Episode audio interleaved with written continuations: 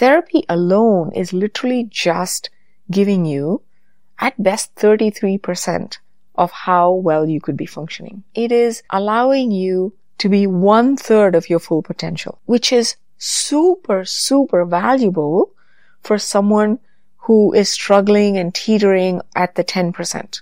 But once you get to 30, 33%, you're not going to get much more out of just therapy.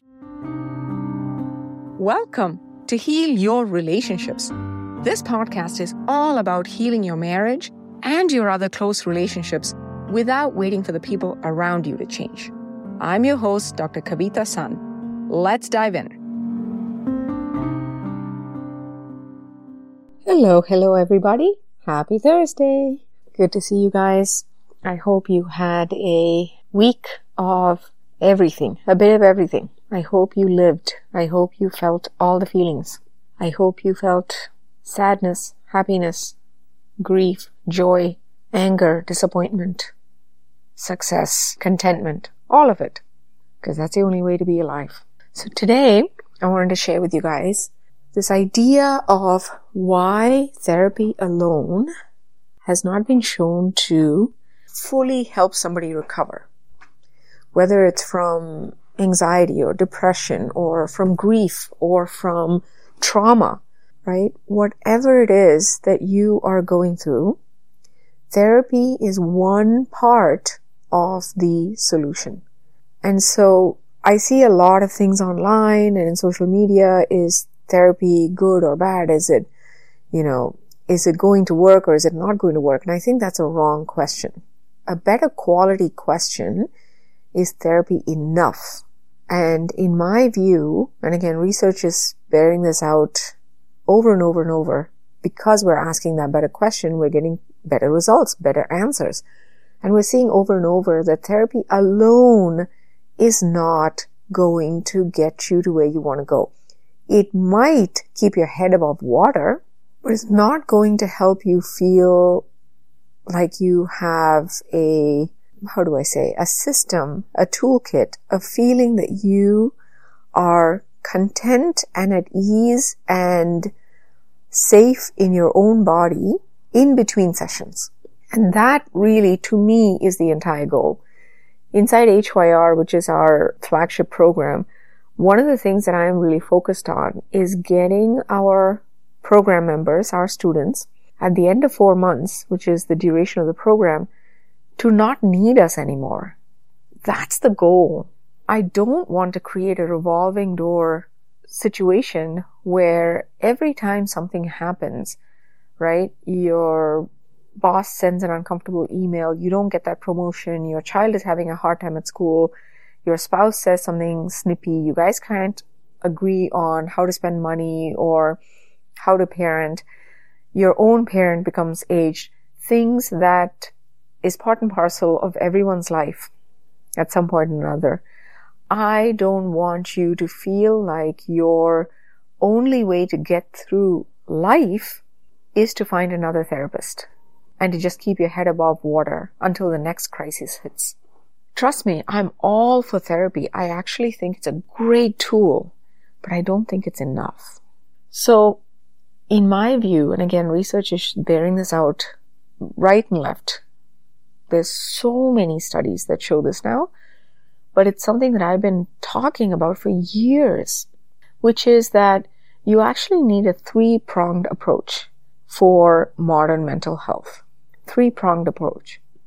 Let me walk you through what those each pillar is of this three pronged approach. I call it the tripod method because it provides stability. A tripod, imagine, think of a tripod. The reason it has three legs is because it provides stability.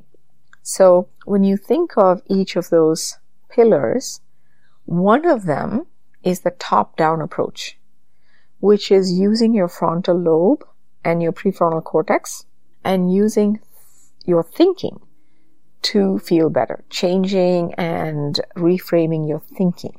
And it's a really useful approach. And this is where therapy comes in, right? Whether it's cognitive behavioral therapy or DBT or, you know, anything that uses your thoughts and modulating your thoughts in order to feel better. It's a top down approach meaning your prefrontal cortex, which is the tippy top of your brain. We're using that to be able to soothe and manage the lower down centers of your nervous system, including your amygdala, your hippocampus, your brainstem, your spinal cord, your peripheral nervous system, your autonomic nervous system, the rest of your nervous system, basically. That's a top down approach. Very helpful therapy falls there. There are other tools that also fall under the top down approach. Some of them are coaching, journaling, knowing your values, knowing your boundaries, doing self care in a thought based way, processing your feelings through thinking about them and making sense of them.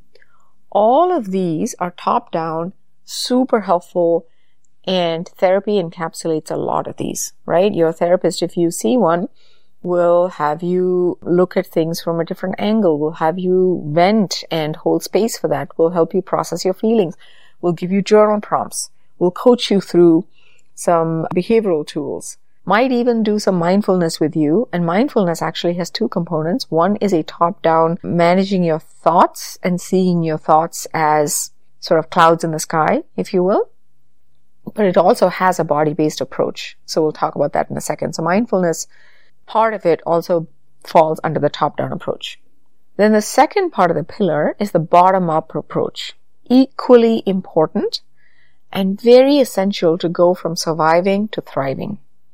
These bottom up approaches actually work from your peripheral nervous system, your autonomic nervous system, and use that to modulate how you're thinking. Because remember, it's a two way street, right? Your thoughts and your mood is created from the inputs from your peripheral nervous system and the kind of things that might startle you, agitate you, upset you, make you feel unsafe in your own body, then create thoughts and beliefs that you create from all of that input. So it's equally important to modulate the peripheral input. And those are body-based therapies. Okay. Very important. Some examples of these are yoga, Tai Chi, dance, Feldenkrais, which is a particular movement based therapy. And I'll stop there because I can talk about Feldenkrais for half an hour. And we will. We, I'm going to be doing episodes on each of these modalities in detail going forward. But today I want to give you an overview of the entire model, right? Like I said, mindfulness has a body based approach as well there's two components coming in to play when you're doing mindfulness. And so it also fits under the bottom up approach. There's a progressive muscle relaxation. There's cold exposure. There is the orienting, which itself is a skill and a tool. Very, very simple to do and very powerful. It's one of the first things we teach our students how to do inside Heal Your Relationships program drama is something that has been shown to modulate your peripheral nervous system. And also any form of intentional movement, especially intentional movement in nature. So not just yoga or hiking or, you know, working out. It is intentional movement in nature that is slow, giving all of your awareness and has a purposeful way of using our body to enlarge the capacity of your nervous system to hold and process inputs that's coming in from your day. Another way to think of this is the concept of a bucket. If you think of your body as a bucket and all of the inputs that's coming in throughout the day, right, including your thoughts, but also someone's facial expressions, the traffic, disappointments at work, worry at about your son's performance at school or your daughter's, you know, sports event coming up or thoughts about the past, all of these hunger, right? A text that comes in that unsettles you. There's like a million inputs coming in throughout the day. And if you think of all of this as the water that is being filled inside the bucket, top down approaches is about filtering the water. Bottom up approaches is about enlarging the size of the bucket. Both of those are important in order for you to feel confident in being able to handle life. If you have a very narrow, limited bucket, then even normal stressors is going to have you lose your cool and feel overwhelmed really quickly. That's not necessarily because the input themselves are sort of beyond your capacity. It is that your capacity has not been enlarged in quite a while. It might even be shrinking over time.